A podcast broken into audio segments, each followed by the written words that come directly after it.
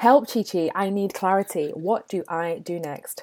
Hey, this is Chi Chi Arachale, author of If Only They Knew, and you are listening to bonus audio training as part of the book Bonuses. And uh, one question I get asked a lot, a lot, a lot, a lot is around how do I know what is the next thing that I should be doing? I need clarity around my next step. What do I do?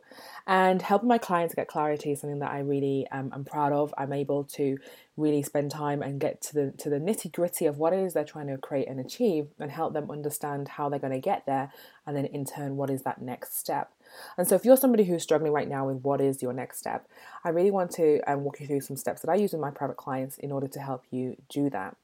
It all comes down first and foremost to understanding what your ultimate vision is for your life and your business. Because without knowing what those things are, everything else that you do will kind of be a bit confusing. Um, it would just be kind of a bit aimless because you're just doing activity for the sake of doing activity rather than doing something because it's going to get me closer to my ultimate goal. So, if you're not sure what your big vision is, what your big goal is, and what you should be working towards, I would take some time to have a think about that. In the section of the book, second section, the first um, aspect of the CEO Mastery Matrix is define your vision. And I go in part and, and share with you how you can do that. It's really about asking yourself, where do I want my life to be? What do I want to be doing? What do I want to be known for? What is my legacy? What do I, you know, what is the big vision that I have for myself?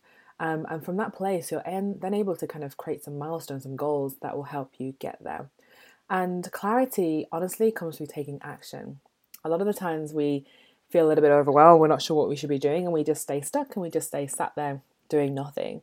When actually, if we took some steps in the direction of where we want to go. We don't need to know every single thing, but if we take some steps forward and just take the next step that we know, we will find that we will get clarity in the process.